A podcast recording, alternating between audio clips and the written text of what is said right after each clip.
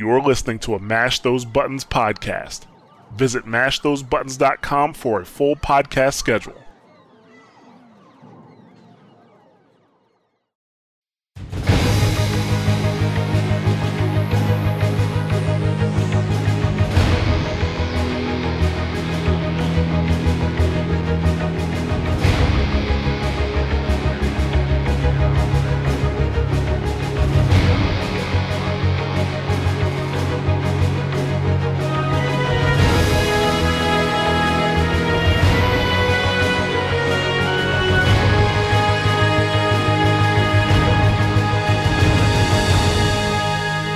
Welcome to another episode of Watchpoint Radio, Mash Those Buttons podcast dedicated to Overwatch and its community. I am Jared, also known as Ja, and I'm here with Jason Bond, also known as Emery. What's up, everybody?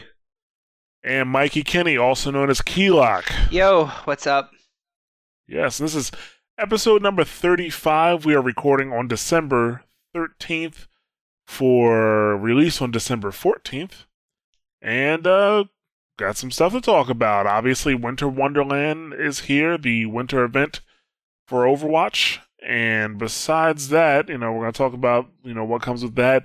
We're also going to go over some of the patch notes, and we're going to talk about the current SR system a little bit more before getting into some user feedback. So, before we get into that, why don't you guys tell me, how has your week been going in Overwatch? Well, you already tweeted about mine, so... you saw that? Oh, I didn't know you were on the Twitters. Oh, good. Then that means you're on the Twitter. Good for you, Bob. Actually, I got sent an email. That's the only way I knew. You got sent an email about his tweet, and That's how you knew. That's how I knew. I tried getting warmed up to do some placement matches, and I was like, I'll just do some quick play. I usually do pretty good in the quick play. Oh my gosh, it was terrible. The salt was real. High in sodium, it was just awful. I couldn't do it. I lost any well-to-do placement matches. I was like, yep, not motivated to do any of this stuff solo. Not happening. Nope. Now, when you were playing Quick Play, were you communicating with your team, Bond? Yes. The fact is that I was communicating. Nobody else was. That was the problem. They probably just didn't like you. Probably. Probably. Yeah, probably. I mean, there's that, but there's also, I've sadly solo queued and also ran into the issue of people just not wanting to talk in team chat. Mm-hmm. I mean, it's a thing. I even do the whole, hey, if somebody, we need somebody to switch this. If you don't want to do it, do what I'm doing, and I'll do it. Still nothing. Nobody switches. Yeah, you were pretty angry the other night. I was. Yeah, there was a lot of fire and brimstone coming out of that. I'm not doing my placement matches. Yeah, I ain't doing fucking placement matches like that. Like you're hurting somebody else's feelings. Yeah, like, what a shame. Oh, Mike, what about you? It was pretty normal week. I played 6 of my placement matches with some friends. Out of my 6, I've 5 victories, 1 loss. So I think I'm all right. I'll probably end up being in silver or some crap like that, but whatever. Well, you ended last season in platinum, didn't you? Yeah, but we'll see how that goes. I don't know. You're probably going to be, I would say, at least gold. We'll see. I still have 4 more games to play, so. Yeah. Remember, there's guys who are going 2 and 8, and they're getting placed in diamond, so. Don't remind me. More than likely you're going to get placed in either gold or platinum. Yeah. It shouldn't matter then for me. Yeah, I would say you're probably going to place in gold whenever you place. Yeah. I know for me, I don't know if anybody has been noticing or waiting for me to do more competitive, but recently, I'll say the last week and some change, I really just haven't had the motivation to get into doing competitive. I placed on Xbox. I talked about that, but after that, I've only been playing quick play. I have not done any competitive mode at all. Actually, I hopped on. I think Saturday. I was like, I'm gonna warm up in quick play, and then I think I'm finally gonna do my placement matches. And I just didn't do it. I just played quick play the whole time. I think it's mainly because of work. right now. Yep. It's pretty busy. This is a pretty busy season for me. Yeah. You know, lots of people are taking vacation, so that gives me time to do the projects that need to be done. But I just don't want that level of stress, you know, in competitive mode. Because the thing about competitive mode, it is what you make it. Like, if things aren't going your way, sometimes you just got to take charge. And I don't know if I really want to take charge right now. You know what I'm saying? I just want to... If we're losing, I'm just going to be... You know, and that's bad. That's bad for competitive mode. That affects everybody I'm playing with. And that'll just be pretty bad. But I did get a chance to play... with some guys on PS4 this week, which I haven't played PS4 in a long time. I finally got to play with I Am Matt AF or was it EBK Lil Matt? I'm not sure which one you want to be addressed by, Matt. So just let me know. I mean, I see you on Twitter anyway. We played on Sunday. Sorry, I kind of left abruptly. I meant to send you a message, but we were having communications issues. So sorry about that, but I have been playing some quick play on PS4, but I have not placed there or on PC. But as soon as these projects are done, I think I'll be, better suited or in a better mood to do it, I made a promise. I got to take you guys to the Platinum Promised Land, right? Platinum's Promised Land now?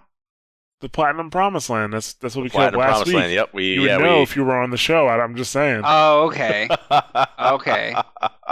Josh's been to the top. He's going to take us there. He's seen the Promised Land. He's going to bring us. I've seen the Promised Land, and everybody's coming. Okay.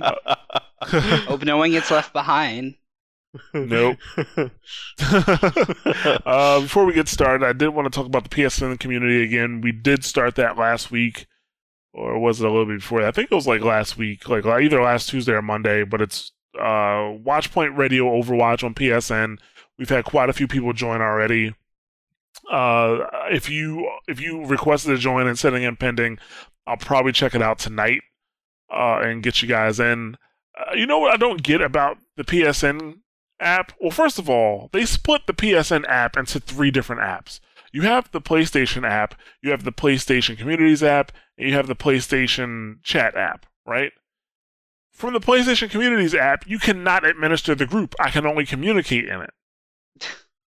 So, and it has very little functionality. These are the people that can't figure out how to let you change your own name. So, I don't know. Yeah. Yeah, it's really weird. I don't know why they won't let you administer it, because it's like the app does not need to exist. It really doesn't, because it's all you could do, the only thing you could do is just go into a community and post on the board. It's nowhere near as useful. Well, I should say it's useful, but it's nowhere near as intricate as the Xbox clubs, So, that's the thing. In order for me to actually get you into the group, I have to be on my PS4. And on top of that, it doesn't tell me when somebody does requests. So I kind of have to go into the group. And unless I'm actually on the PS4 while it's happening, it doesn't tell me when somebody requests access to the group. So I have to go into the group, check, memberships, see who wants to get in and let them in. So if you're impending right now, Ja's going to get you in. But thanks for everybody who has joined that group so far. And, of course, thanks for everybody who has joined the Xbox Clubs group, and we, like I said, we're going to work on getting our Discord together so that we can have, anybody can get into Discord, whether you're PSN or Xbox or PC. Well, I am imagining primarily our PC community would use it, so we're definitely going to get that together very soon. I don't know, maybe even next week you'll hear something about it. Depends how Overwatch and work goes, so... But let's just let's go ahead. Let's get in to our top story. Top story. Okay, so no surprise to anybody, the Winter Wonderland event is here for Overwatch. This is our seasonal event for the holiday season, whether you celebrate Christmas, Hanukkah. Well, actually, let's just be honest. It's mostly Christmas here, okay? Festivus, whatever you want to do. You get some skins for it, and some emotes, and a new brawl, and things of that nature. No surprise this time. Overwatch, a week out, Blizzard told us what was coming, which was a little different. They didn't do it before. Summer games got leaked, and the Halloween event just started, even though we knew that it was coming. But I think they let us know this time mainly because they took that, they changed the way leveling works, and now they're not necessarily worried about people leaving, which is so stupid.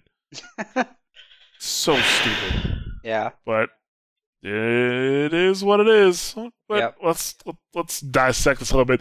The first thing that they, the brawl that they brought along was Snow Brawl, which, gotta be honest, out of all the events that they've done, with all the new brawls they've done, this is probably my favorite.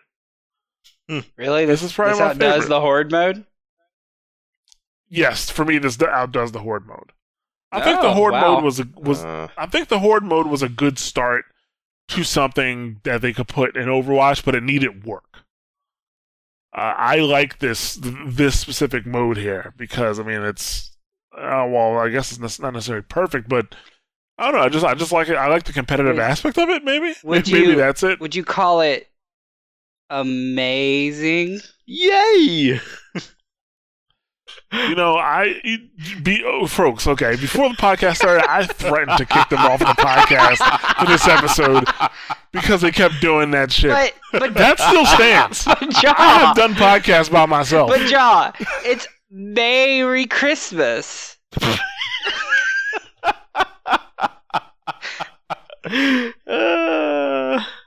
Sorry. I'm not laughing. Sorry. Oh, fantastic. This has to keep happening, everybody. No, this does not have to keep happening. You tell these fuckers that you're not feeling good, and they still do shit like this. I get to do this like one time. Give me this. Yeah, yeah.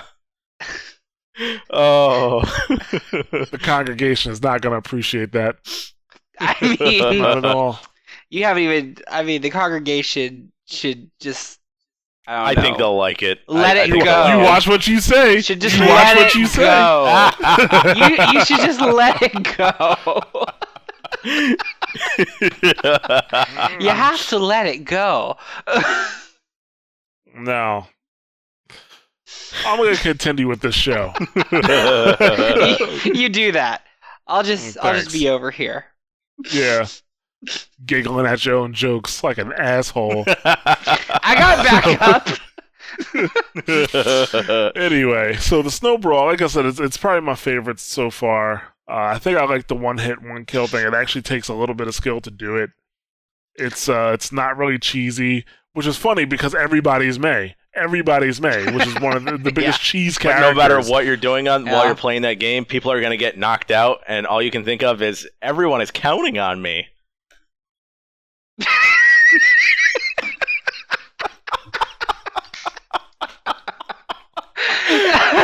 No, but what I like about the mode is the fact that you lose your amp. Like, you don't get a reload. You have to go and find a pile of snow and then pick it back up to reload your gun. You only get one shot.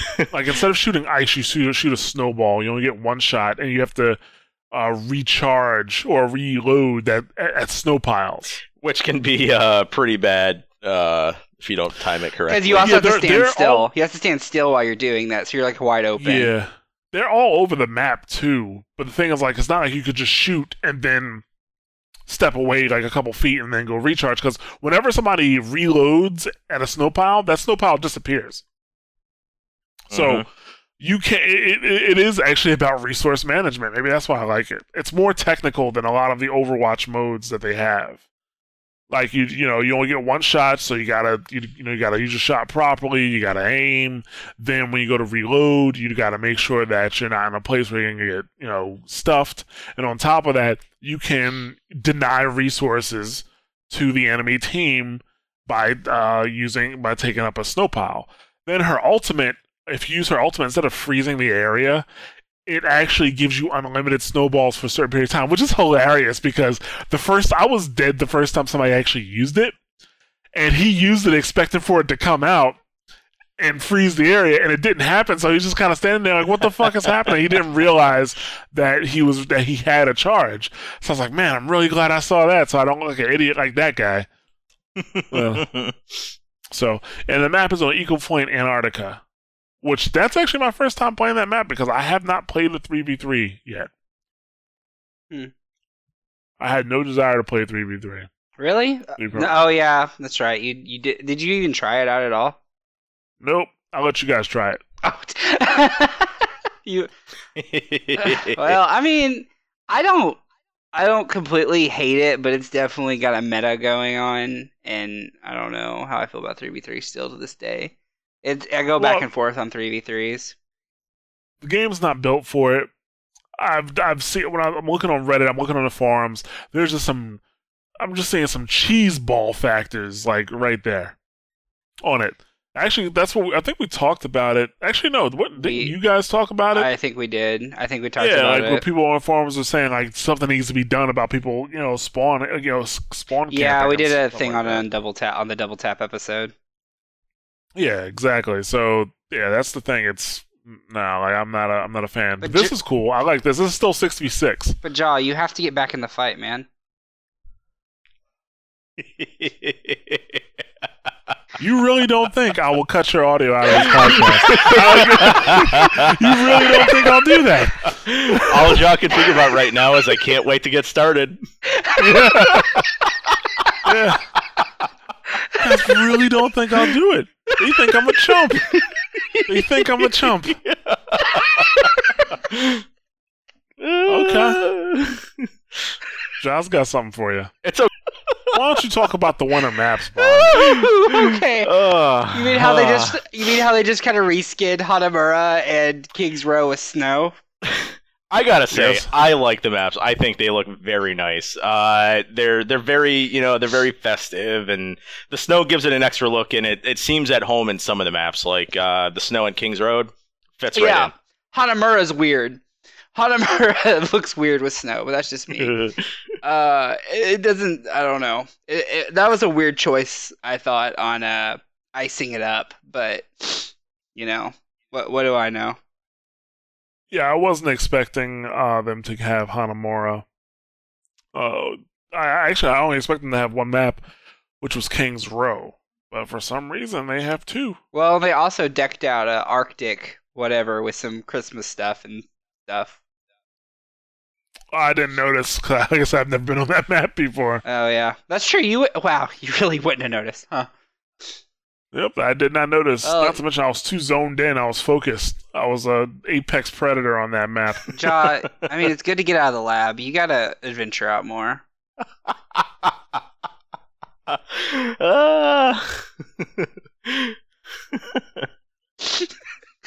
This is probably going to be the end. This is my last Watchpoint Radio, probably. After this, I'm getting cut, probably. Don't be surprised if Ja's doing a solo cast next week. Cold as ice. Cold as ice, Ja. Don't be surprised. So, yeah, the thing that everybody actually cares about when these events roll around, because I don't really think people care too much about reskinned maps. And even the brawl is a bit fleeting, even though you can get a loot box from doing the brawl or winning the brawl. So that's nice. What everybody really cares about are those skins and stuff, man. Yep, gotta love cosmetics. Yep. That cost how much for some of them? Shh, we don't talk about that. Well, it's just like the Halloween event where some of them are 3,000 for legendaries and 750 for everything else. And actually, we're going to go through the list, but I was very surprised at some of the stuff that was legendary versus some of the stuff that was not. Yeah, I was too. I was taken back by a few of them. Right. So first things first. Everybody gets a voice line. Every single person has a Christmas voice line. Yay! So we're not going to talk about...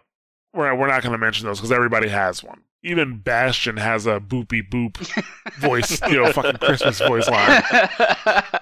It's true, he does. Yeah. And so Anna, she has a victory pose which is actually probably the most common victory pose along with everybody else. It's just a toast where she's holding up a glass. Yeah, it's just her teacup. Yeah, there you go, a teacup. So that's the only thing she has. Bastion only has the voice line. D.Va has a victory pose. Genji only has a voice line. Hanzo only has a voice line. Junkrat only has a voice line. Lucio has a skin, which is actually pretty nice. I do like it. Yeah, I'm surprised he got one, considering he got a legendary out of the summer. But yeah, he didn't really get anything for Halloween, though. That's true. He didn't. So they skipped him on Halloween. This one's not legendary. This is not a legendary Lucio skin. So Lucio has a pretty cool skin. McCree has a skin. It's actually Scrooge. Yeah. And that's only $7.50. I'm not a fan. Yeah, I'm not I a still fan like my real American McCree. Well, nothing's gonna beat American Gun McCree. I don't think. Yeah, that's gonna be really tough. I have no idea how they're gonna beat that skin for McCree. Yeah, that's. There's gonna be explosions from Michael Bay on it next year. Oh Jesus, probably. McCree also has an emote, which he takes his hat off, pulls out 3 snowballs, and shoots them in the air. That's kind of cool. Call hat trick. So he did. That's his skin. May has a skin, shocker, and it is a legendary, but it's essentially a palette swap with a Santa hat. Yeah, and her robot's like a bell, which is whatever. Yeah, it's 3,000. It's 3,000 credits, and it is not worth 3,000 credits. No, I'm kind of disappointed. They had a lot of opportunities to do with May. Like, she's literally your ice character, and this is what you did. Like, I could have understood like the Mrs. Santa Claus thing or whatever. But, I mean, deck her up. Don't give her, like, her base outfit. Is that outfit. Who she's supposed to be? Mrs. Santa, like, Mrs. Claus?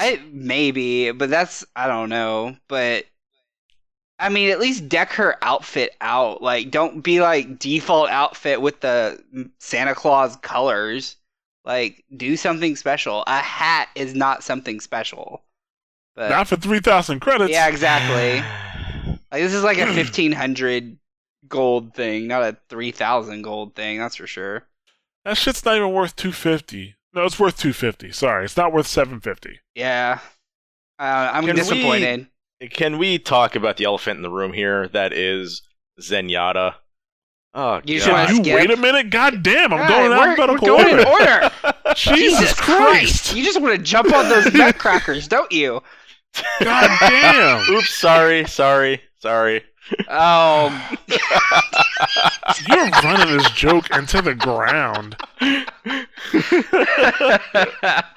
I feel like you did that just so you could say sorry.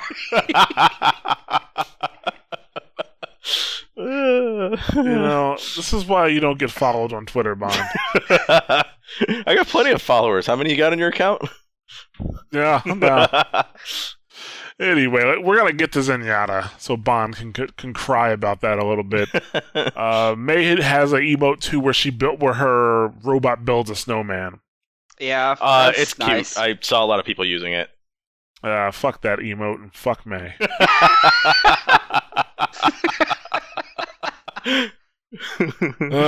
Next up is Mercy. She has a victory pose that's basically her and a mistletoe. I'm like, it fits, I guess.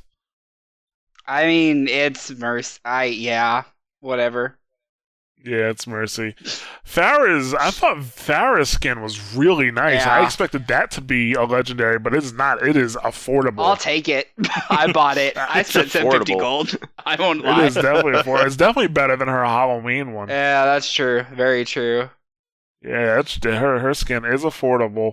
It's basically her with, like, you know, she's her armor's frozen, has ice spikes and stuff like that on it. Yeah, it kind of looks like, you know, how Reinhardt's head, or in the Halloween outfit with the blue mist and stuff like that. You know what I'm talking about? But the whole armor looks like that, yeah. Yeah, I'm sorry. Yeah, like, it kind of gives me that kind of vibe. They kind of took the effect from that and slapped it on to this. Well, you know who they slapped that effect on? Fucking Reaper. We'll get to him.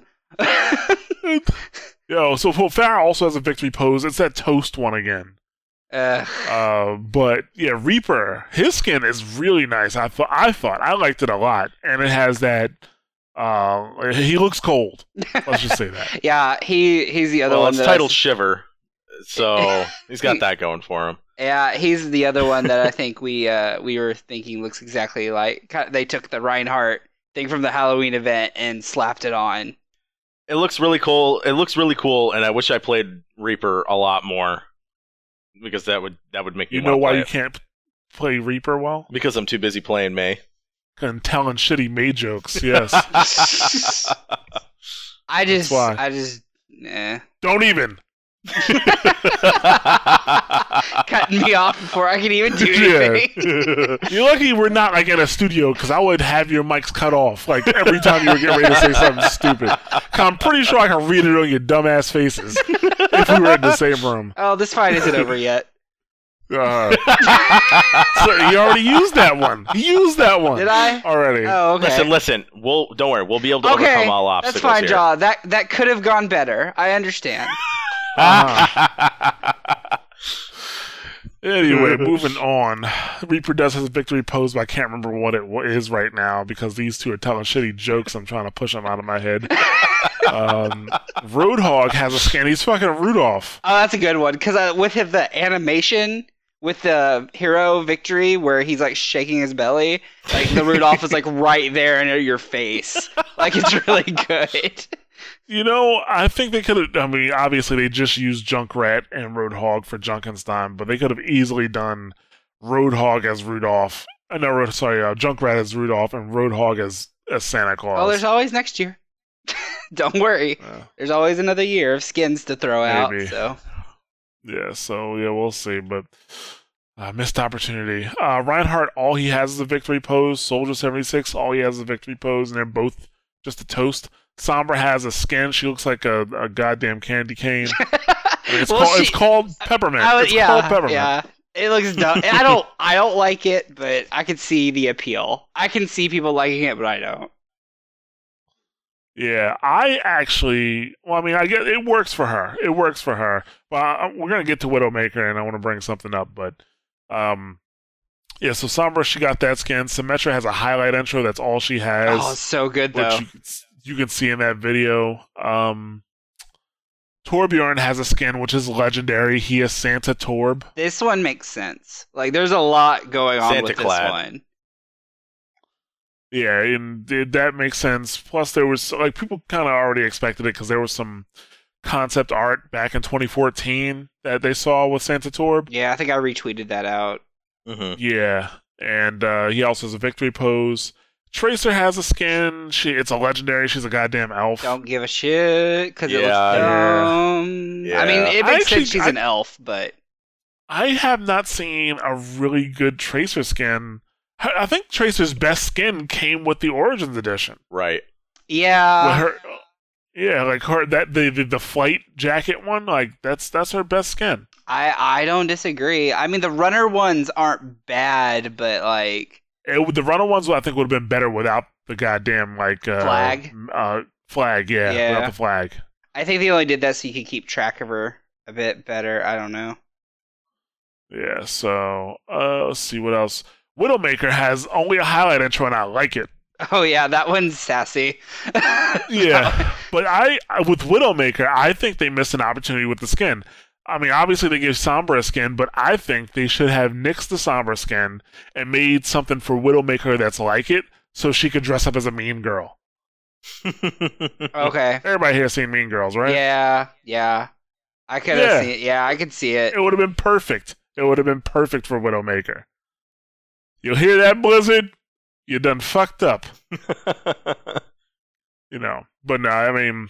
I don't think it would have been a good idea to have both because they would look so similar. Yeah, and they probably wanted to give one to Sombra just because, like, Widow's gotten a lot of stuff from the other events. So, I mean... Well, what has she really gotten, though? Like, didn't she get, like...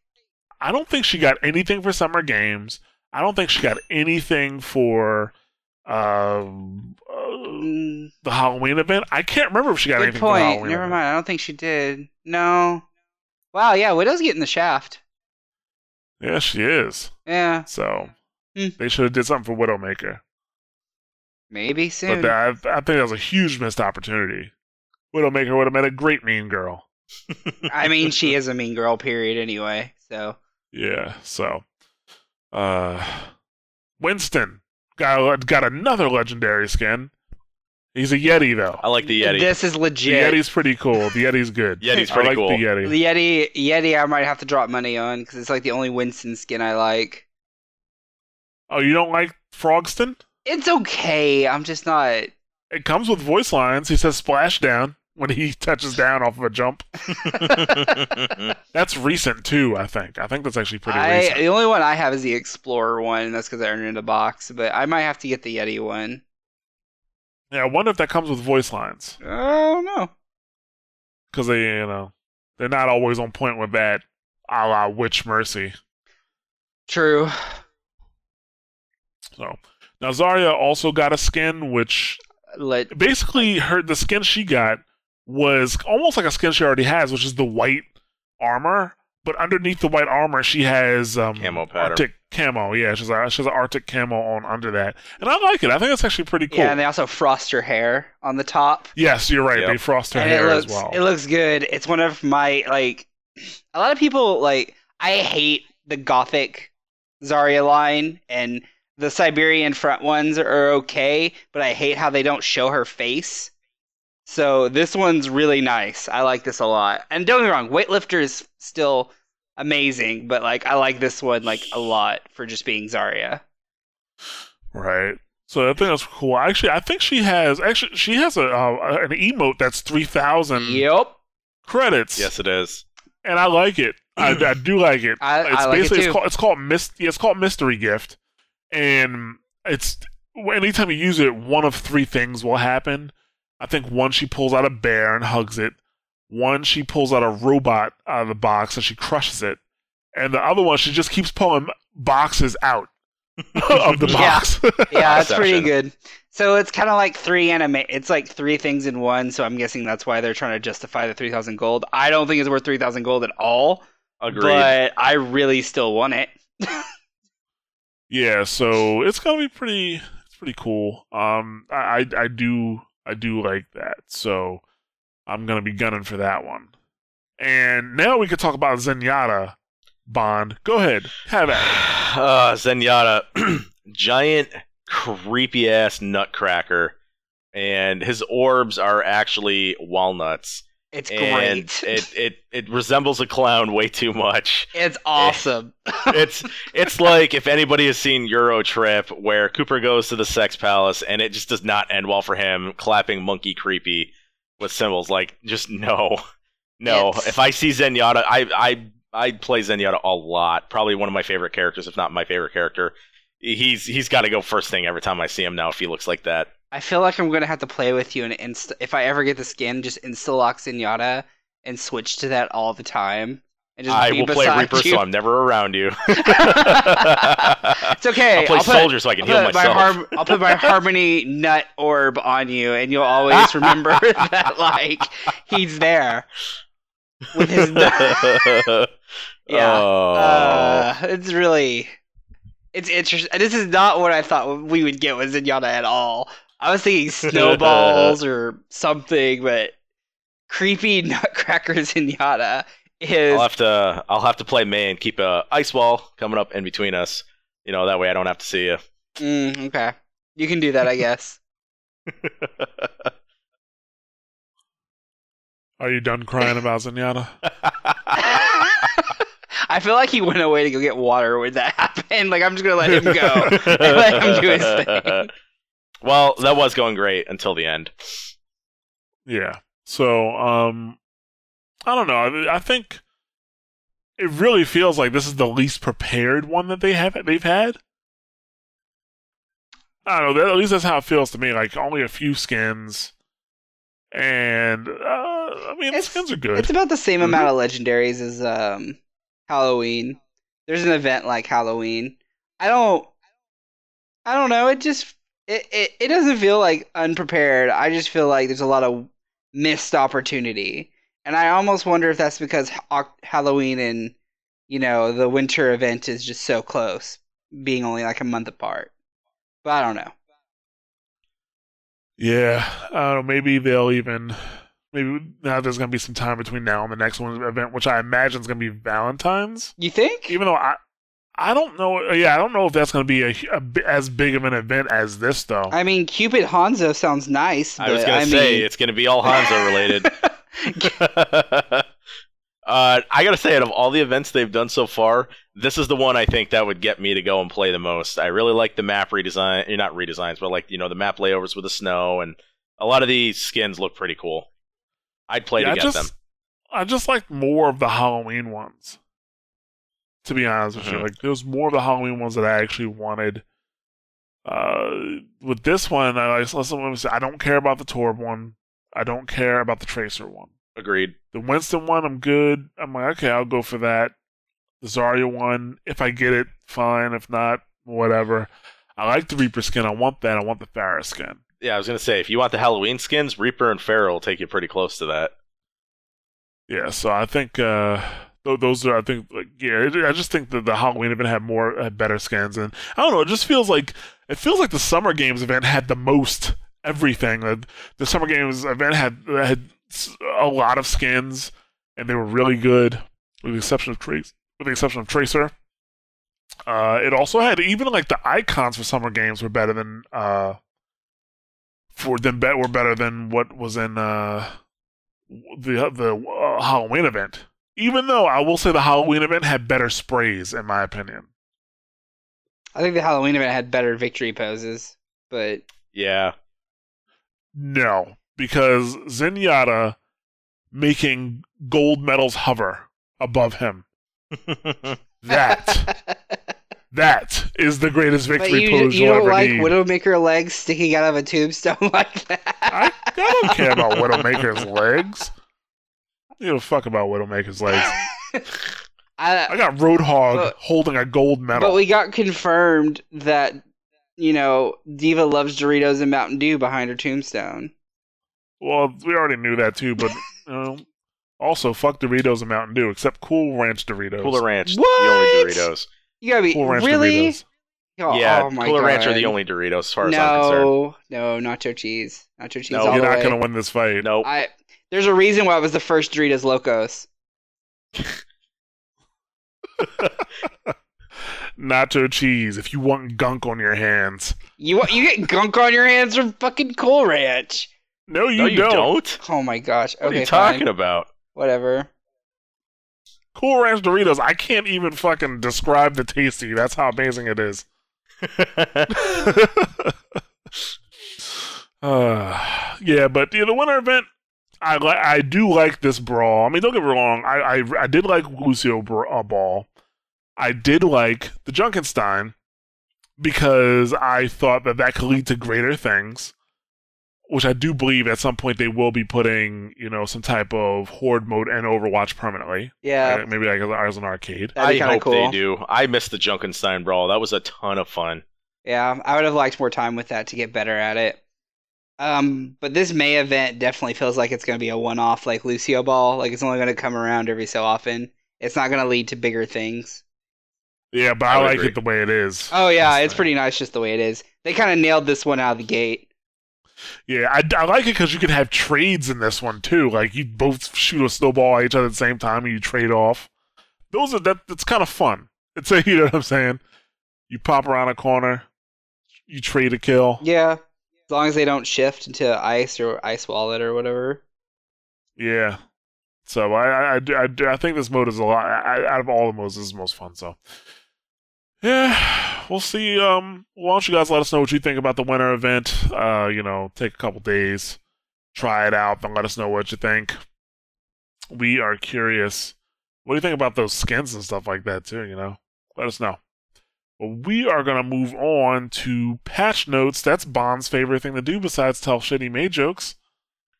I think we still have some more, too. Probably. So, everybody, we got some general updates here we'll go through. First of which is, for some reason, it's being added now instead of when she was launched, but there is a new voice line for Sombra that is, boop. I don't understand why that didn't get released kind of on launch. It didn't even occur to me that it wouldn't have been there. Honestly. Oh, that's probably the same reason that Mercy didn't have hers when she had the Witch Mercy. Uh-huh. They added that after the Halloween event. Yeah, I mean, I don't know what's making them drop the ball on these voice lines, but whatever. Players can now select the 1v1 mystery duel and 3v3 elimination game modes from the custom game menu. Added a stay as team feature, which allows players to remain grouped with their teammates after the match has ended. I saw that today. I haven't used it at all, though.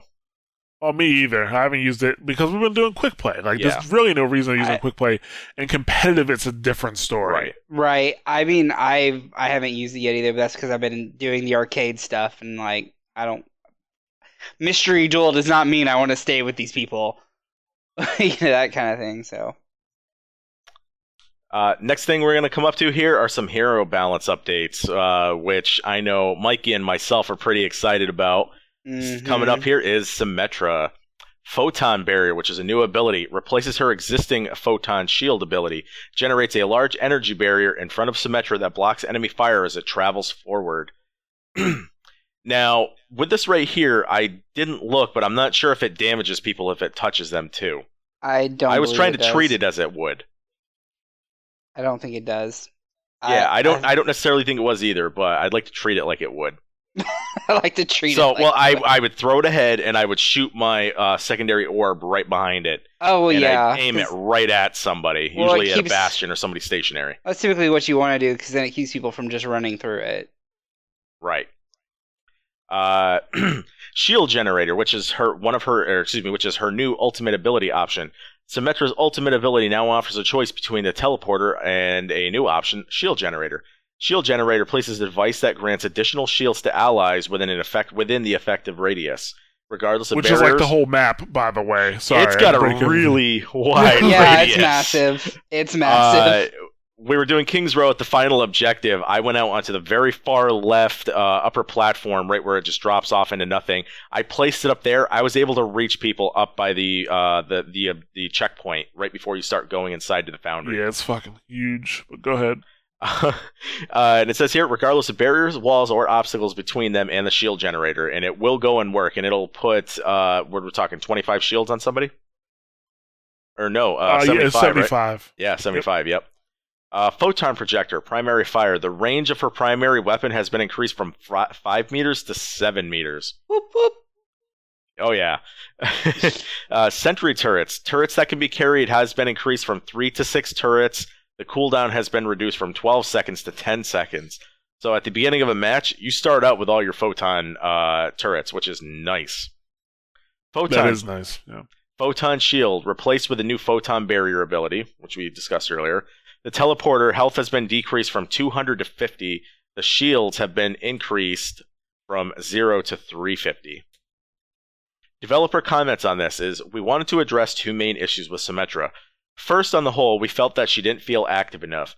Second, due to the nature of her teleporter, she felt weak in certain situations and different maps and game modes. To address this point, we replaced her more passive Photon Shield ability with a much more active ability of the Photon Barrier. Now Symmetra can help lead the charge on offense or help shut down a big push on defense by actively blocking damage for your team. For the second point, we noticed players would often switch off Symmetra once they found themselves in a situation where her teleporter wasn't as useful. For example, when playing her on defense on an assault map, players often use her to defend the first capture point, then quickly switch to another hero if that point fell. To help her feel more useful in more situations, we've given her an alternative to her teleporter. The Shield Generator is just as important for the enemy to deal with, but it is useful in more situations. The turret changes allow her to rebuild her turret nests faster, even if all of her turrets are wiped out. It's now easier for players to build them all back up before the next push. We're also increasing the range on her Photon Projector to make it easier for her to build up and keep a powerful charge on the target. Oh boy. Ja and myself jumped into a couple of quick play matches here before we went to this podcast, and the very first one I picked Symmetra, and I got play the game right out the door. It was great. Were you on defense or offense? We were on defense for that first one. We were doing King's Row. I'm still waiting to try her on an offensive map, like being on offense and playing Symmetra. I'm still wanting to see how that's going to play out. It was challenging. Oh, no, I'm sorry, go ahead. It was challenging when we went and did it. If your team's working right and they're actually using the barrier, which I think is still a little bit new for people, I think it'll take a little bit of time, but I think there's a chance she may be viable on attack maps as well. See, she's attacking. That's what I'm waiting to see. Outside of King of the Hill, I want to see how she does on offense. With turret nesting in certain areas, she might be able to go and use that as creep almost to help the team push up a little bit. We'll see. Like I said, I haven't had enough time to actually play on live now. I've only played her on PTR, so now that it's on live, I'm gonna definitely throw in a lot of time this week on relearning new Symmetra, which is just seems like buff Symmetra. So it really is what it is. Like you and I, we play Symmetra enough to know where we could play her even on attack maps before this, and we could do reasonably well, especially in quick play. Well, I mean, I wouldn't play her on offense. She's very dangerous. But yeah, she's very dangerous now. She's very dangerous now. It is great. Cool. You can't get close to her. Like you cannot get close to her. Like she'll just burn you. Like, and if she's there with another character, you will die. Yes. I don't think you do. I mean, I showed you the video that I did. I got a quintuple kill. Yeah, I saw that. Super easy. I just held the trigger down. I jumped from left to right. The enemy's fucking panicking. And another problem that is that, in that video I showed you, the first person I killed was a Roadhog. So by the time he was dead, my beam was already 100% charged. Wait, so it transfers over to character? Oh, yes. Yeah. Oh, that's dumb. It's always done that. Really? I've never noticed that. It's always done that. I always thought it reset once they went to another person, it would reset. That makes so much more sense now. That needs a nerf. If you move it from one person to the other within a second, you have the same exact charge. That's how I killed 4 people. That needs a nerf. In, 15? Not even 15 seconds. It's not even like it was like some type of AoE kill. No. It was 4 individual kills. That needs to be a charge per character. Like, even I think that's a little much. Like, I mean, it needs to be that way, but I think a quick drop-off on it, if you're not damaging quicker than what it is, might not be bad. Like, I think when you switch from one character to the other, it should drop off, 50%. And the thing about Symmetra, she was... beforehand, that was fine to have, because, her kit was really built to sit back with her turrets, with her teleporter, and defend them, for it to be used in conjunction with her teleporter, or with her turret, Mm-hmm. But now that she's going to be out in the forefront, she's pushing forward. And then if you put the shield generator down, dude, that's fucking... She has almost 300 health. That's a lot. Yep. She has almost 300 health. So you're thinking that she should get dropped down... You're thinking that she should get dropped down to, say, 150? No. She needs to stay at 200. She still has to be up close and personal. I think she needs to stay at 200... So we were talking glass cannon at one point.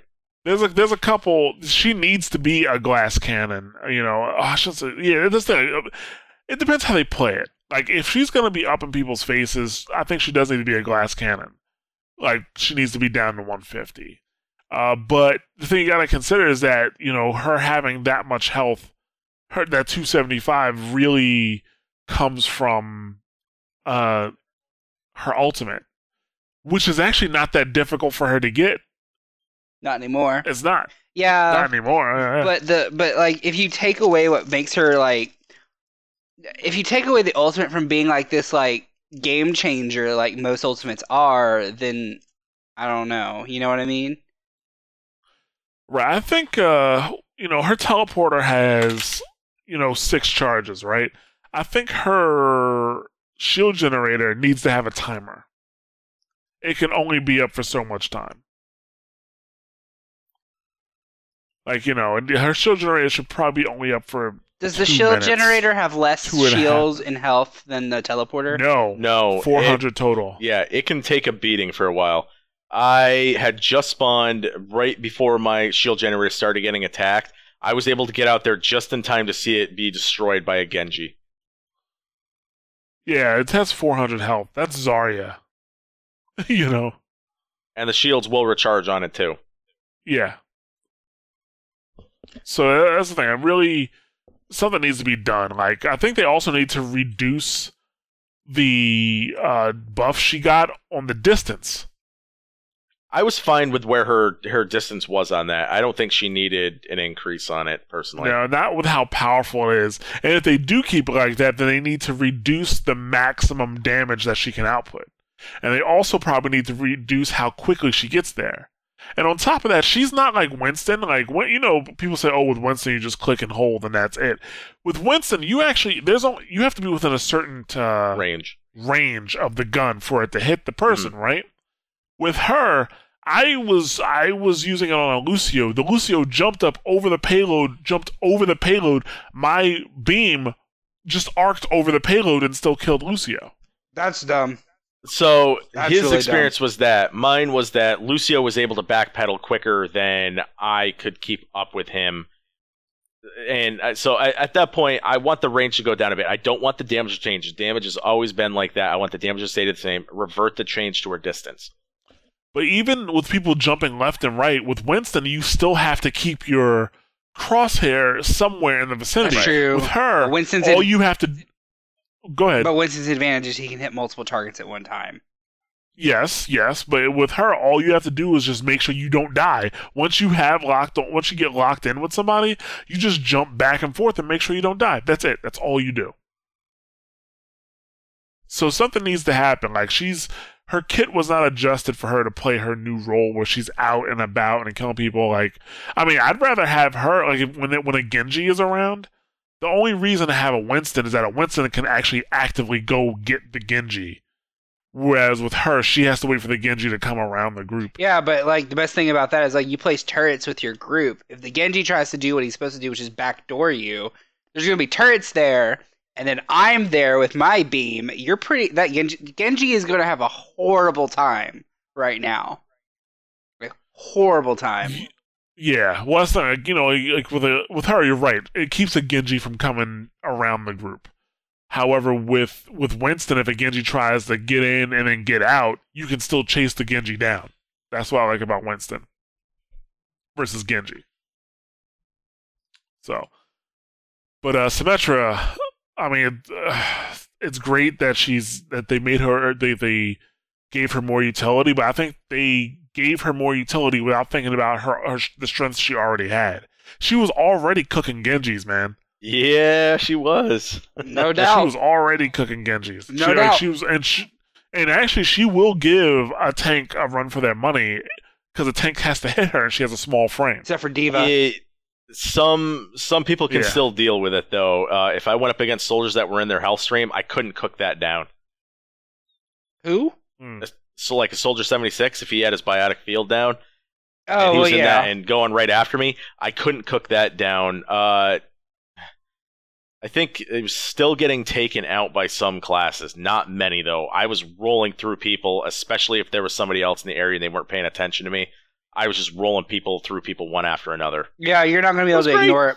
You know how everyone ignores Symmetra? They're not going to be able to do that anymore.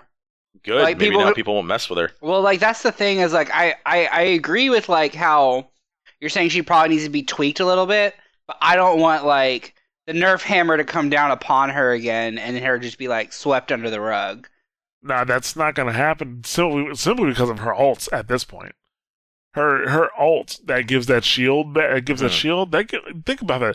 That gives fucking D.Va almost 700 health.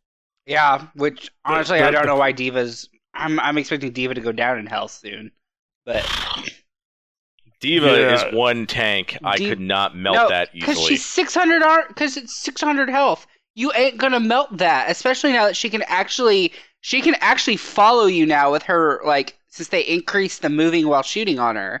Used to, you would just run around her and kill her, no problem. But now it's like you have to work to kill D.Vas as Symmetra. Mm-hmm. Yeah, D.Vas a problem. I do think Winston's going to get picked up way more now because I won the matches I won today because I switched off of, like, let's say Roadhog and switched Winston and just worried about the Symmetra taking out her turret so that my teammates don't have to worry about it. You know, pushing her back. Yep. Stuff like that. Yep, Winston, you know, Winston is still going to be your number one go-to answer if Symmetra is giving you problems. Mm-hmm. Absolutely. You know, so yeah, I would. I would. Symmetra's definitely going to have some good times over the next few weeks. I would definitely prepare for some type of nerf here. Something's got to give. I think it's going to be Ranger damage. I think one of those two is going to go down. I think it needs to be both.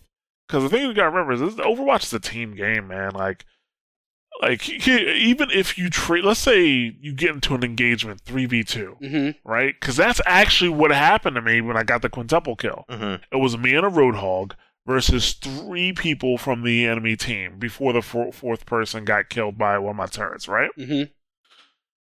The Roadhog, they're fighting the Roadhog, but while they're fighting the Roadhog, I'm cooking them. And I cook their Roadhog. And I did not touch their Soldier and their Anna. That's because that's the other two people I killed right away. But by the time I got done cooking the Roadhog, I literally put my beam on the Soldier for like 2 to 3 seconds. And then on the Anna for 2 to 3 seconds. And it was over. Put that microwave on high. Shit. Yeah, that's the thing. It was over. So the trade-off was, sure, it was a 2v3, but the trade-off was actually 3-1 or 1-3. Only one of us died versus three of them.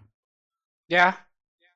That's what you got to look at here, and I think that's the problem. Like, I don't think Symmetra's not in a defensive role really anymore, I guess. So, well, I guess technically speaking, she's still a defender. Symmetra can be a defender, but she's way more viable offensively if she's traveling with somebody. That's like, trying to stop a Reinhardt that has a May right behind his shield. Well, I was about to say, isn't that like May? May does great 1v1, but if you 2v1 her, she's fucked. But if you have someone go with May, it's really fucking hard to just kill May at that point. Right, but it's also, like I said, they had killed the Roadhog, my Roadhog, before I killed their Roadhog. So now it's 3v1, and I killed three of them. Because it only takes me seconds to melt them. But Symmetra has always been able to do that, though. It's not like it's really changed. Her damage hasn't been changed. That is true, 100%. But Symmetra wasn't a viable pick to push out. Before she stayed in a defensive area. So she at this point, I think people have been asking to have her taken off the supporting role for a while now. This right here could go and do that, but I still feel like she's still okay in the supporting role at this point. I can be useful finally. I don't know why. Symmetra. We've talked several times on this freaking podcast about how Symmetra needs to be removed from support and put on defense. Like that's absolutely, absolutely. 100%. And it's still a defensive role. I just think she can still play defense, and defensive characters generally have a pretty powerful kit. Right. Don't get me wrong. I'm not saying her power needs to be completely removed. It just needs to be toned down a bit. I agree. Like, go down 1 meter and kind of reduce. I think when you move beam to character, cut off a bit of the power, so you have to amp it back up again a little bit. Not completely cut off from, 100% to 0, but maybe 50%. You know what I mean? Yeah, I can tell you exactly how long it took me to kill those three people after the killing actually started. Started. It was very fast. Let's see. All right, he's dead. Oh, God damn it, I gotta go back. It was that fast. So I'm looking at the video that I posted. Roadhog's dead. At second 6, followed by 3 seconds, 4 seconds. I killed three people in 4 seconds. If you want to include when the death started. If you want to talk about the Roadhog beforehand, it probably took me an additional 3 seconds. So you're talking 7 seconds total. Yeah, but I mean, people can, I've seen people die in, less than that by certain characters. You've seen 4 people get killed. Die within 4 seconds. Oh, you're talking about 4... Oh, okay, wait. 4 people died in that time frame? Yes. Oh, no, not unless it's an ultimate. Exactly. Or, 4 ultimate... people are getting hit by, 1 fucking rocket explosion. Exactly. An AoE attack. Yeah. Not 1 fucking person. Yeah. That's what I'm saying. She needs to get toned down. I'm not saying nerf her into the ground. No. Because she still needs to be useful. Other than that, it's not... it's pretty... everything they did would be useless. What they need to do is they need to take a look. I think her maximum damage, either it could be both or either, but her maximum damage needs to get toned down. or the time it takes for her beam to power all the way up needs to get toned down. I think it should take probably upward of 5 seconds for you to power all the way up. But then after that 5 seconds, if you transfer it to another person, have it still that way? The cooldown needs to be faster, I think. Because I literally just switched from one person to the other and boom, boom, boom, they were falling. It's too much. You know who's going to have a huge problem with this? Console players. I can tell you that right now. Well, they already nerfed Symmetra on console. The turrets are still useless on console, so... They nerfed her turrets on console. Yeah? Her beam is fucking... It's a goddamn microwave. Industrial strength. So what you're telling me is I need to play on console. Yeah. I've been telling you that for a long time, but hey. Oh, okay. But anyway, they need to do that. The thing is, on console, for the same reason that I think Soldier's OP and he needs to be looked at on console is the same exact reason they need to take a look at Symmetra, because movement on console, even when you're talking about forward, backward, left, right, it's different. It's way more predictable. It's just harder to move on console than it is on PC. Yeah. You know? It is. I'm sorry. That's just the way it is. So... You know, actually, shit, that's a topic I can talk about for a while, is how Blizzard, you know, they started off kind of, you know, treating console as their own thing. Now we all are thrown in the same pot, and that's not fair to console. Yeah. I mean... Which I still... Actually, I can't... I want to say I play PC primarily, but I gotta be honest, for the month of November, I would definitely play console more than I did PC, that's for sure. Because I had to run through my first 25 levels on Xbox, so. And I met a lot of great people, so that's another thing. But, no, I think Blizzard needs to take a look at this, but I think it's kind of difficult, because I really don't think... Honestly, I don't think those guys play on console at all. I don't think anybody from Blizzard plays on console to see what's actually wrong here. Because if they did, I think Soldier would have had his buff reverted. Because Soldier's fucking ridiculous. Well, I still think Soldier needs his buff tweaked, but yeah, that's just me. I don't know. So, but Symmetra wasn't the only one who got a little bit of attention on this patch. Zarya, yes, also got tweaked a little. Her particle barrier, you know, the one she puts on herself and the one she puts on her teammates. It says attack like Reinhardt's Fire Strike and Hanzo's Dragon Strike that deal damage to both barrier and hero within the barrier no longer damage the barrier twice. So I guess it caught you coming in and caught you coming out. Well, I mean, that'll keep the barrier up longer, I guess, but then you're not going to get the energy from it. Yeah, they said that this is a bug fix, but we think it's significant enough to warrant a separate note. We've had a long-standing bug that caused piercing damage to hit Zarya's barrier twice. Sometimes this benefited Zarya. For example, jumping in front of Reinhardt's Fire Strike was a good way to generate a large amount of energy quickly, and sometimes it really hurt her. Genji's Dragon Blade, for example, would cut through her shield in one swing instead of two. Oh. This change isn't intended to buff or nerf to Zarya. We're simply trying to get her abilities working as they should, and we'll keep an eye on how it affects her balance. For anybody who was using it that way, those people are probably at a much higher level. We're probably not talking average level players doing that. No. So I don't think it's going to affect us too much. Well, I mean, I would jump in front of like the Hanzo's Dragon Strike to get energy and then pop out, but well, you can still do that. Yeah. You just won't get double. But the thing is, like, it worked as a two-edged sword. Oh, yeah, it's a double-edged blade, no doubt. No, I'm not questioning that at all. It's just... Because if you got double the damage, right? I mean, if you got double the energy, you were also taking... The bubble was also taking double the damage, which means it was also disappearing faster and you could possibly die. Uh-huh. Yeah, no, it's for real a double-edged sword. It's just knowing... You know, when you can run into a Dragon Strike and stuff like that. Or, yeah. You know, whatever. You gotta dip your toe in it just a little bit. Just a tip, just for a sec. Just a tip. Oh here. My god! Yikes! Yeah, so yeah, dip your toe in a little bit, but yeah, that's it for the patch notes. Like for the most part, it was pretty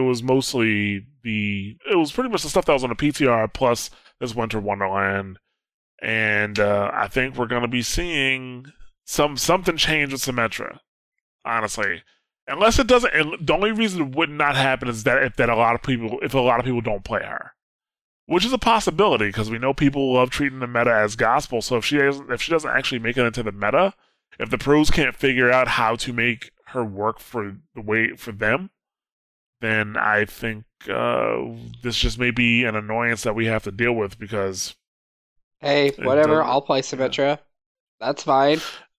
Yeah, see, the thing is, I don't always want to have to play Symmetra, though. I don't always want to have to deal with it. Oh, I understand. Well, then just play Winston. That'll get someone. That'll make any Symmetra jump off immediately. Play Winston, and that pretty much just stops that pretty quickly. We'll see. Mm. Let's move on to our next topic. And I know I said last week. I think I said last week, and I mentioned a few places that I wanted to talk about. How Blizzard needs to take more responsibility in policing the community.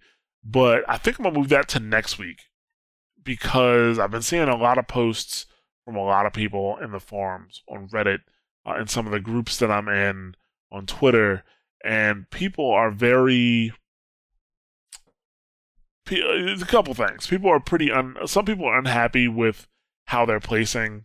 with the, going into lower tiers, their placement matches, they did much better than they did last season, but yet they're still getting placed lower than they should. So those are the comments that I'm hearing. And then I'm also hearing comments of people being happy about the new system, saying, yeah, it finally feels like I'm climbing instead of falling. It finally feels like I'm climbing a ladder. I want to address both of those.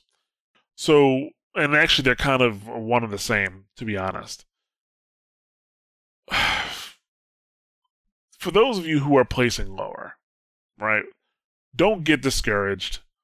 Don't stop playing, especially because from what I'm hearing, what it looks like is like your first 20 matches are going to be your best chance to get like 50 SR per win. Even if you win half of those matches, that's 500 SR, guys. That's a whole rank right there. So I think don't get too discouraged. Keep your head up and go with a positive attitude. Get teams together and use that opening SR boost because that's pretty much what it feels like to get to the rank that you're playing. I think going forward, that's what we're going to see with placement matches. Placement matches are going to... And Blizzard might address this. I don't know. It's early in the season. They're probably waiting on feedback. But... placement matches are kind of feeling irrelevant to a lot of people because if you ended in silver, you're probably placed in silver. If you ended in low platinum, you're probably placed in gold, but it shouldn't take you that long to get back up to platinum. Let's just think about this as like a continuous thing now, where you are where you are, all you got, and every few months you'll have a better chance to push yourself forward with this SR boost if they continue to keep it. Now, a big problem I have... I shouldn't even say it's a big problem, but a concern I have is for the people who say, oh yeah, it's nice that we're climbing and it's more like a ladder now. Because I think those feelings are going to go away by the time we hit mid-season and we're going to see people complaining again. Competitive mode still isn't a ladder. And I have a problem with Blizzard for this. Because I think over and over and over, the community has made it clear that for competitive mode, we want a ladder system. I've said it over and over, Blizzard wants competitive mode to be tight competitive matches or with people that are close in skill. And the community likes that. They like it so much that they want all matchmaking to be like that. We always want to be placed with people who are closer in skill. And it's not like this game is hurting for a community, you know what I'm saying? Like, there's lots of people playing this game. Like, what was the last count of like units sold? Something in the teens. Like, it was like 13 million or something like that. 13 million copies sold, I believe. Something like that. Overwatch has now had 20 million players, over 20 million players in 5 months. Well, that's including free weekends. I'm talking about like units actually sold. And I think that's like closer to 13 million. Well, at least the last time I heard that with an official count. But like but when they say in terms of players, they include free weekends and stuff like that too. But you know, you gotta. There's probably a lot of people who picked up Overwatch. Actually, I'm sorry, there is a lot of people who picked up Overwatch after the free weekend simply for the fact that I see a lot of people with low numbers. Yeah, that's on all true. Platforms now. So let's just say it's 15 million people playing this game. I don't think we really have to worry too much about connection-based matchmaking in most areas, especially the United States. And sorry for those who aren't in the United States or North America like Canada. I don't want to sound like I'm excluding you guys, but you know, I live in NA and definitely in North America, there's an abundance of people playing. We don't have to worry about connection-based matchmaking, so they can focus more on skill-based matchmaking, and that's what people want. You can take the SR system, hide it, and then just put people in matches based off of that. We'd be happy. For competitive mode, though, we want a ladder system. You know, we want something where I think all complaints about the competitive mode have been about SR for the most part, right? You know, last season and the season before that, it's like I lose more than I gain. Mm-hmm. Especially season 2, it's like I lose more than I gain. Yes, you don't know how much SR you're gonna get. You're playing a match, you win, you think you're gonna get a certain amount of SR, and you get much less than that. We want like a solid. You know, boom, like, you get this much for a win, you get this much for a loss. That's what we want in competitive mode. We want an actual ladder system. And Blizzard's not giving that to us. The only thing that they've actually done is make it seem like they're giving us a ladder system by putting you lower than you're supposed to be and then making you climb up. Yep. You know, and that's why I think that those feelings of people who say, oh yeah, it's much better now, that's going to go away.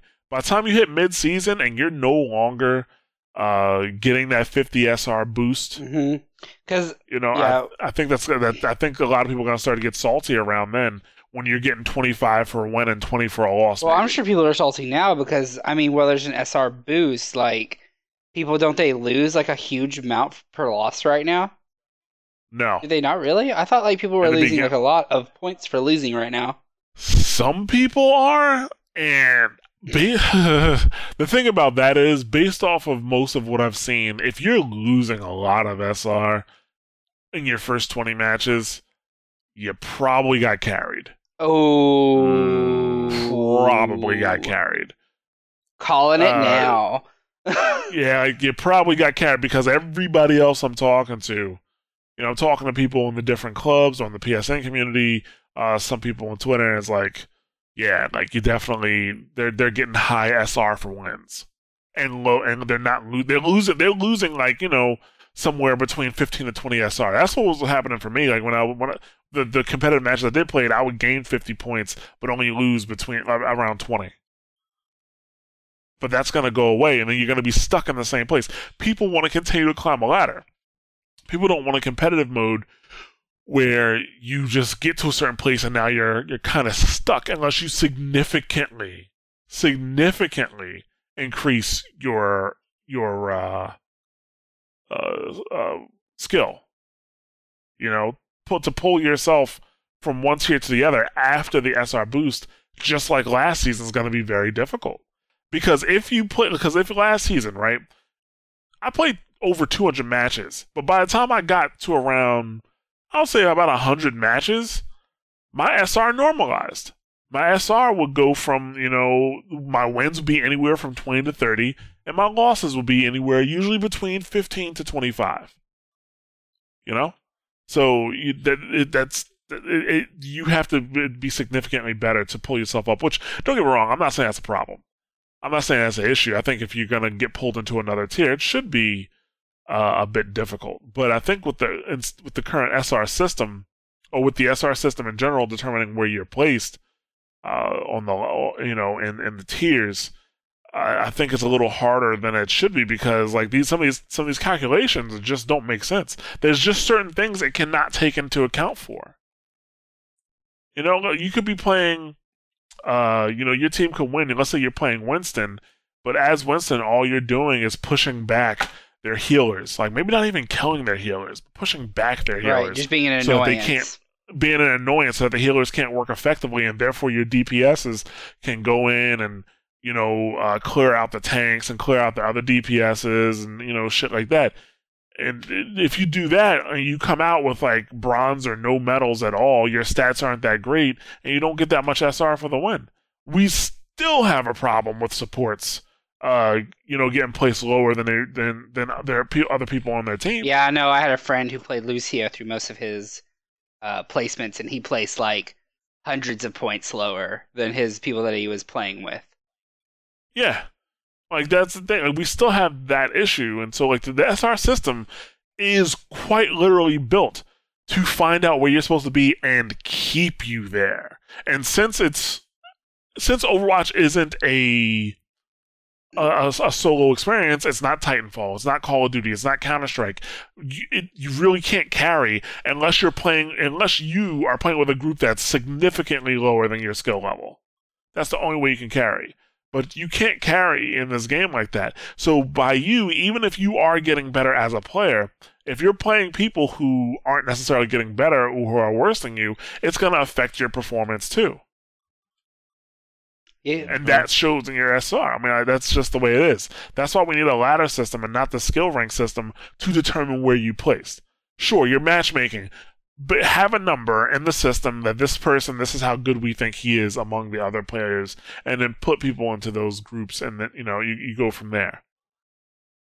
And some people right now are asking themselves, what's the difference? What's the difference between having a ladder system with a set number of wins and a set number of losses, a set number of points for wins and losses versus, you know, an SR system?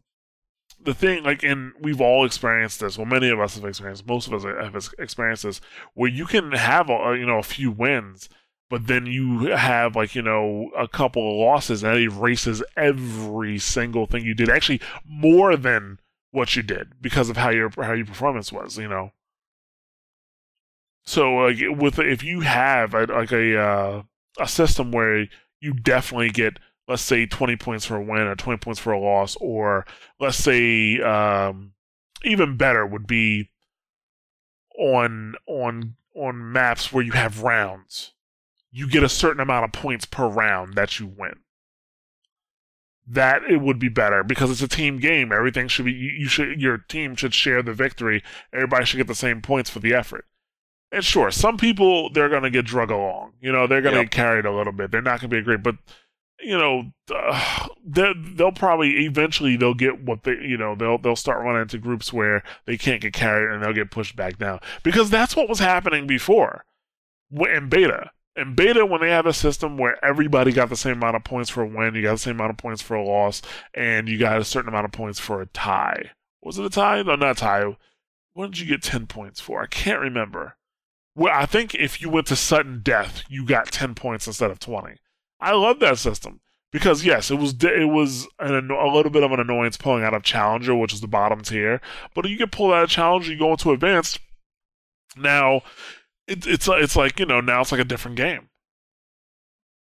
And I think that's what we need. And Blizzard's just not listening to what the community actually, you know, wants. And I thought that they'd be using a system that's very similar to StarCraft, but I don't remember having nearly this much grief playing StarCraft. To be honest with you, I remember actually being in StarCraft and being able to go on a lose streak for a day or 2 days worth of lose streaks and not losing my rank. Even with me playing in the group? No, you fucking suck at StarCraft. It's not that I suck. I just let you guys take the brunt of it, so I can go be in game. No. This dude builds. Let's be honest. He's terrible. Yeah, I'm not good at RTS games. Jason Bond builds endgame units at the beginning of the game. Like, at the beginning of the game, he's like, "Okay, guys, just wall me in. I'm gonna build battle cruisers." And we're like, "Well, what are you gonna do in the meantime?" He's like, "No, it's cool. I'm gonna build battle cruisers." It's carriers, and Cyclops. Wow. Yeah. Okay. So no, don't play StarCraft with Jason Bond. Okay. I had fun. No Bond, no StarCraft.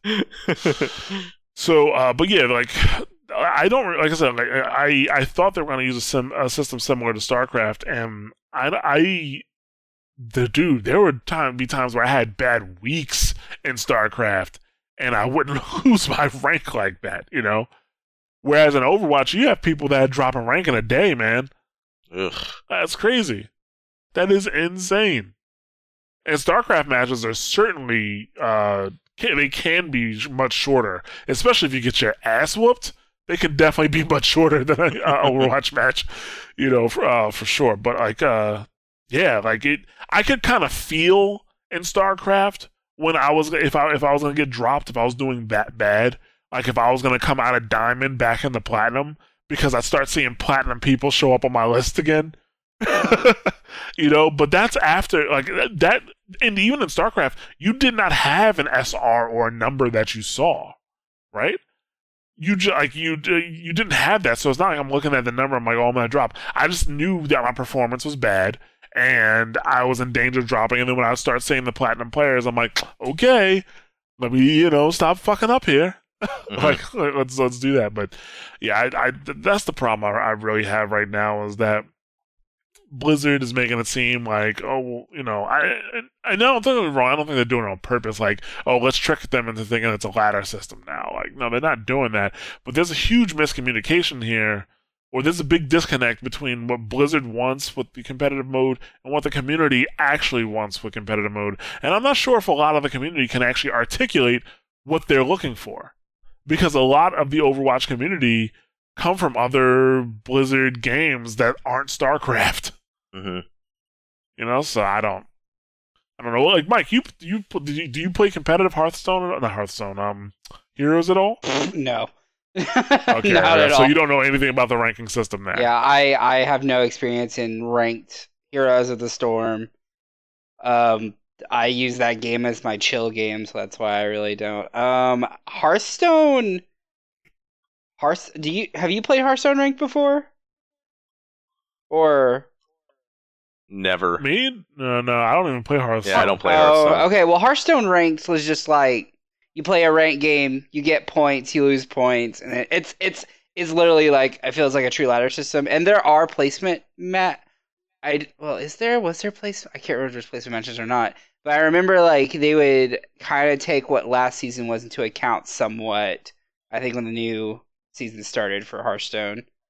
But, like, I don't know. Hearthstone's ladder didn't feel that bad. I kind of placed where I thought I would in Hearthstone. Hmm. Yeah, I haven't played Hearthstone at all. Like, I think the only game I have played competitive wide was Blizzard. It was StarCraft, and now you know, Overwatch. So I mean, I just feel that there's a better way they could be doing it. And, Blizzard really isn't necessarily listening to what the community wants, which shows in a few different ways, like the Symmetra turret nerf on console that nobody asked for. Yeah, have they decided to revert that Torbjorn Symmetra nerf at all on console? No, they have not said anything. Oh my god! Okay. But yeah. So next week I'm going to get into Blizzard policing the community, or taking more responsibility in policing the community. But I just want to talk about SR a little bit more. I think as the season goes by, we'll probably, obviously, want to talk about it less. And we'll see what Blizzard has to offer in the future in terms of trying to fix SR, because we're not there yet. We're definitely not there yet, so we'll see. But we do have a bit of user feedback that we want to get into. I actually kind of forgot about this. So I wouldn't have spent so much time talking about that if I don't remember it, so sorry about that. But we did get an email from Sumicidal, who said he's not trying to make this email long, but it was kind of long. Anytime I hear, I didn't try to make this long, I'm like, oh, God, can I get a TLDR real quick? Yeah. So he says, I did do the non-SR comp mode in between seasons. There was apparently some sort of bug that you weren't receiving XP either. Awesome. I didn't notice until, like, the 10th game. I enjoyed it without the fear of being pulled deeper into the quicksand. It made the inevitable losses easier to bear, and nobody argued. Kind of like Quick Play now. My placements on PC were okay. I lucked out and got into a good team one round, and we all had stayed together and went 4-1-1. The other games soloed were 1-3, so 5-4-1 overall, which ain't that ain't bad. Overall, and it put me almost exactly where I had dropped to from the small number of games I played in Season 2, 1,800-ish, so that is fine, but all my attempts to play after placements have really been a joke. I have lost every match but one that was a draw. Every game but that draw is full of people arguing before the match even starts because the comp will be trash and everybody that plays this game in silver is self-proclaimed Overwatch genius and or Genji Pro, or Pro Genji, which is, I can see that. I can almost guarantee you like everybody who's in silver right now doesn't think they should be there. I'm just getting flashbacks of League of Legends right now, and I don't need that in my life, so let's continue with the letter. Yeah, I just tried to keep saying, can we just play? Which earns a "I'll play with your mom." Yeah. Original. Yeah. Or some kind of comment about my perceived sexual orientation or whatever. LOL. The game dissolves to shitfest and we lose. Yeah, sounds like quicksand. League. Yeah, it's quicksand. Yeah. That's how it goes. I mean, the kind of games where I actually ask, they get a second checkpoint. What the hell? Am I reading that wrong? I mean, the kind of games where I actually ask as they get the second checkpoint, what the hell anyone is doing because I am playing like shit and I have 5 golds, backpedaling the whole match. Finish the match with gold limbs of 6. Woof! Yeah, that's rough. And gold damage of like 3K. Yeah, I feel you. Like, I've definitely had those happen before. Like, where is everybody? Yeah. What are you doing? That was Saturday for me, or Sunday for me. Yeah, but that was Quick Play. He's talking about competitive. I feel for him, not for you. Yeah. Anyway, I'm basically going forward with the attitude that I'm not going to queue competitive unless I'm with other people I can trust to try their best to win. Yep. This troll pick, grief pick, leave because dinner is ready horseshit is not competitive. It is people who should be playing Quick Play but do whatever they want to without regard to people who just lost ADSR because they are on a losing streak. As for finding people, LFG and my current SR 1600, I'm on a losing streak. It's no bueno. You're right, because I think last season I rarely saw people go on the LFG in silver. But that also could have been because everybody, like so many people, was squez into gold and platinum. Mm-hmm. Yep.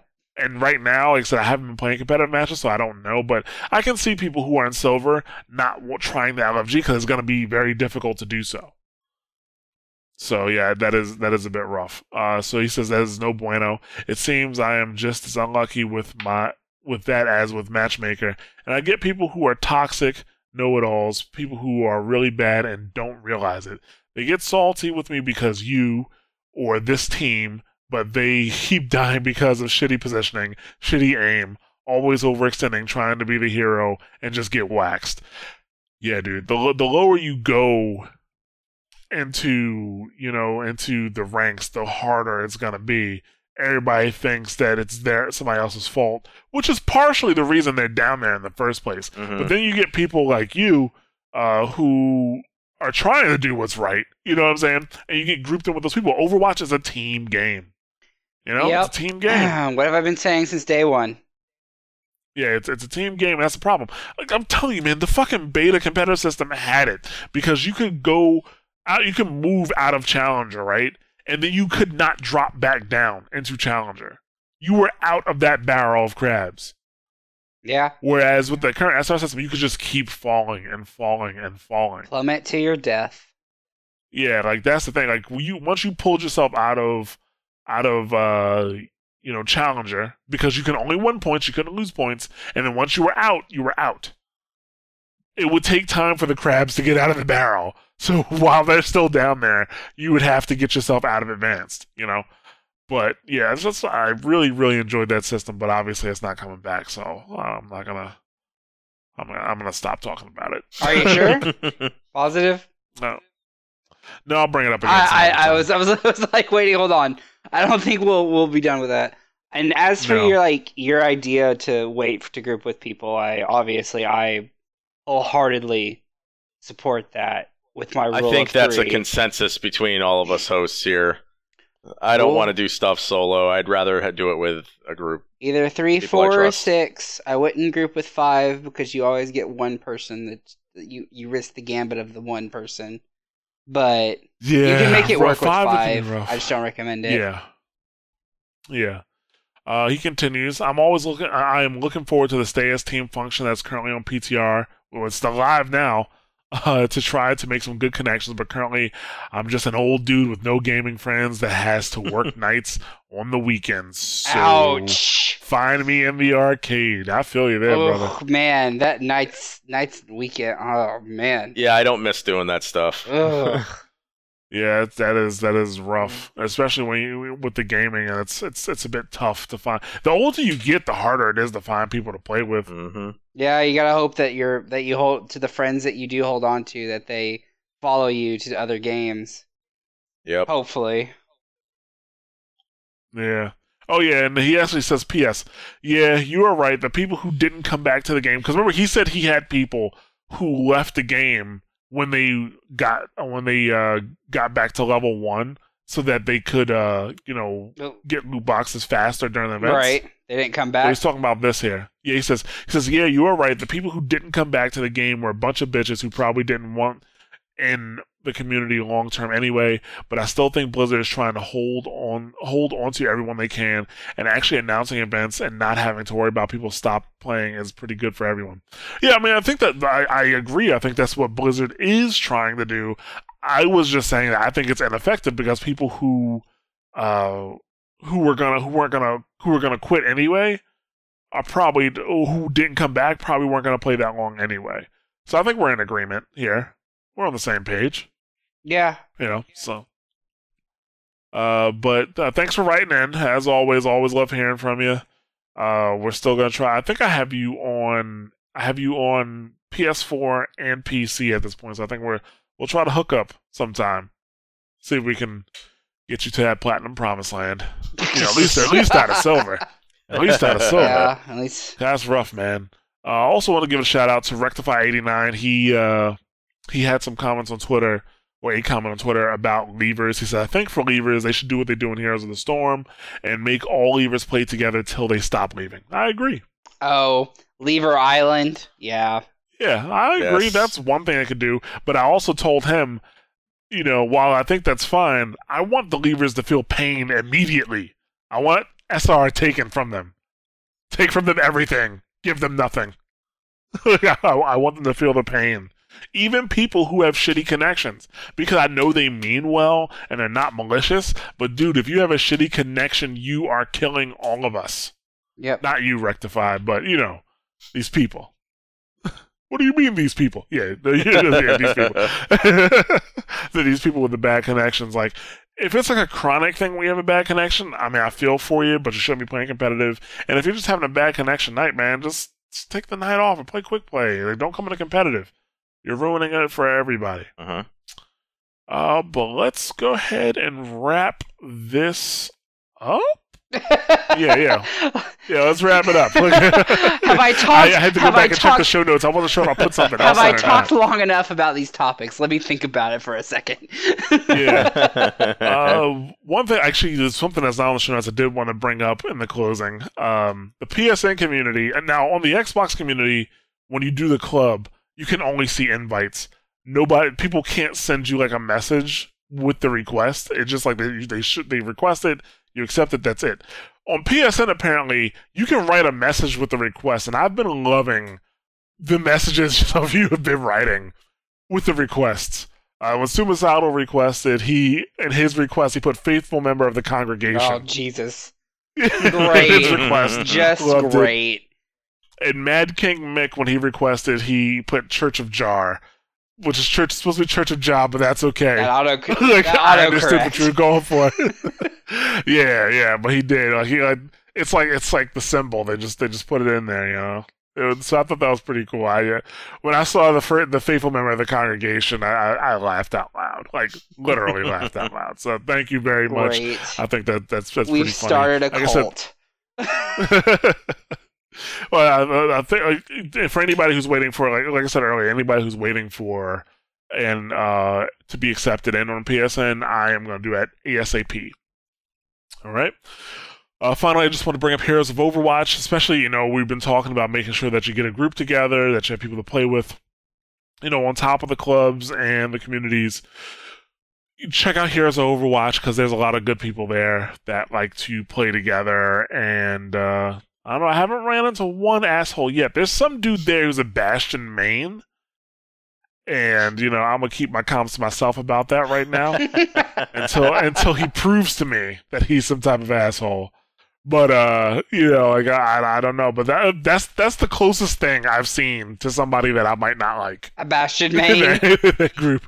So somebody being a Bastion main, that's the closest thing I've seen. So, but other than that, I mean, a really cool group of people just posting there if you're trying to get your placement matches done, or if you're trying to climb the ranks.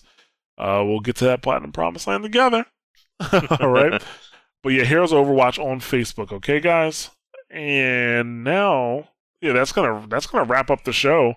Thanks for listening. As always, we're available on many podcast platforms, probably your platform of choice: iTunes, Overcast for iOS, Google Play Music, Stitcher Smart Radio, Player.fm, Pocket Casts, SoundCloud, and we have an RSS feed for those of you who like to use your own pod catcher. I think that's what people are calling them these days: podcatchers. Podcatchers. I don't know how I feel about that. Yeah, I don't know. But, you know, you gotta stay hip. Links are available for each platform right on the Mash Those Buttons website. You can find us on twitter.com/mtbsite, facebook.com/mashthosebuttons, and youtube.com/mashthosebuttons. Mike, where can they find you? You can find me on Twitter at KEY_LOCKE_. Okay. Bond, do you remember your Twitter handle? Yep, it's still __. No, it's not. Your actual Twitter handle. My actual Twitter handle? Oh, boy, you're killing me here. My actual Twitter handle is _EmeryPF. Everybody follow him, please, so he has a reason to fucking participate here. This is why you're playing quick play by yourself, why you don't have anybody to do placement matches with. I'm getting offers to do placement matches all the time because these people like me. Not Bond. Oh, people like me. I'm even keeled. Yeah, according to some iTunes reviews, he's the only even keeled one of the group. Apparently. Hey, be reasonable. Yeah. Oh my God. He just got it. So I'm on Twitter. I am _Ja_, and if you follow me, you won't have to worry about a single shitty made joke. Not one. And we'll see if next week I'm doing this by myself or not. Well, yeah. We shall see. Now, I also did start a new YouTube channel, which I have done nothing with. And the thing is, like, it's so new that I can't even get like a name, like a YouTube name for it. But if you search for it, it's just Church of Ja. Which I have like two things on it. Did you really? If you want to check it out, you named it Church of Ja. I made a YouTube called Church of Ja. This so far, I have like two highlights on it. You know. I have like two highlights on it, and that's it. Yeah, this is how Scientology got started, wasn't it? Something like man. That. Yeah, I read about it in that Leah Remini AMA there on Reddit. Ah, yeah. I mean, it was that was going great until the end, right? Yeah, totally. I can't wait for Tom Cruise. Anyway, we always appreciate you guys reaching out. There's several ways to contact us. We have WPR@mashthosebuttons.com. We do have a contact form on the website, and you can use that, which is fine. But I have just over the last 2 weeks, I've been getting so much spam through that damn thing. And it's not like computerized spam. It's an actual person writing it and sending it to me, trying to sell us stuff. So, yeah, sometimes there was an email that almost got lost. And actually, to be honest with you, there might have been an email that got lost in that mix. So you can use it, and I'll try my best to make sure we get your messages there. But if you can, if it's between the contact form and the email, just send it to WPR@mashthosebuttons.com. But you can also reach out via Twitter or on Facebook, SoundCloud. So we love hearing from you guys. Always, if you have any questions, comments, concerns, thoughts on what we talked about, agree, disagree, just go ahead and send it over, okay?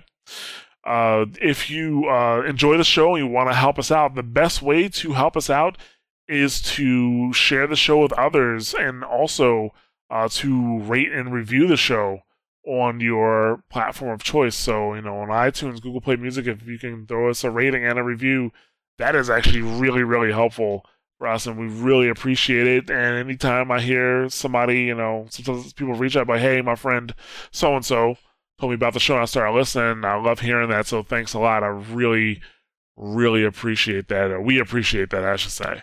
Or I should maybe say just me, if I'm on the show by myself by next week. So we'll find out. But, you should stay tuned after the show to see what's coming up this week on Mash Those Buttons. It's actually kind of a full week because we had an in-orbit, we had a WoW Talk, we have a Double Tap, and obviously a Watchpoint Radio, and a Sitrep Radio. So it's actually one of our full weeks. But, as always, like I said, thank you for listening. We'll catch you guys next time. Take it easy. Take it easy, and don't forget, our world is worth fighting for. You are so fucking fired. Oh my god. Oh my god. Hey, chill out. Night, everybody. Night. This is the last time you're going to hear their voices.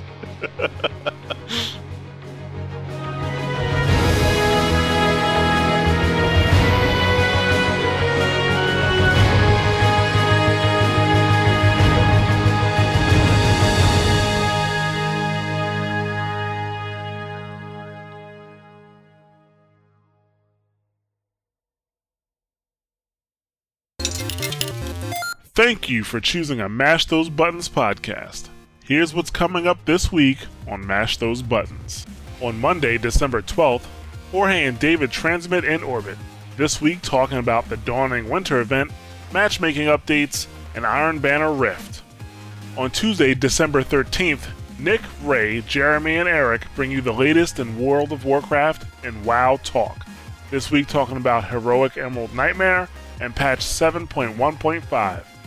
On December 14th, Jarrett, Mikey, and Bond bring you the latest in Overwatch and its community on Watchpoint Radio. This week, talking about Overwatch's December holiday event, early SR troubles in Season 3, and how Blizzard needs to take more responsibility in policing the community. Also on Wednesday, Crash Tag and Meza bring you the latest in fighting games and the FGC on Double Tap. This week, talking about Capcom Cup results, Street Fighter V DLC, and Marvel vs. Capcom Infinite. On Friday, December 16th, Mike, Rob, and Luke bring you Sitrep Radio, talking the latest in the division and the state of the game. To find more information on all of our shows, go to mashthosebuttons.com/shows. And to see our full podcast schedule, visit mashthosebuttons.com/schedule.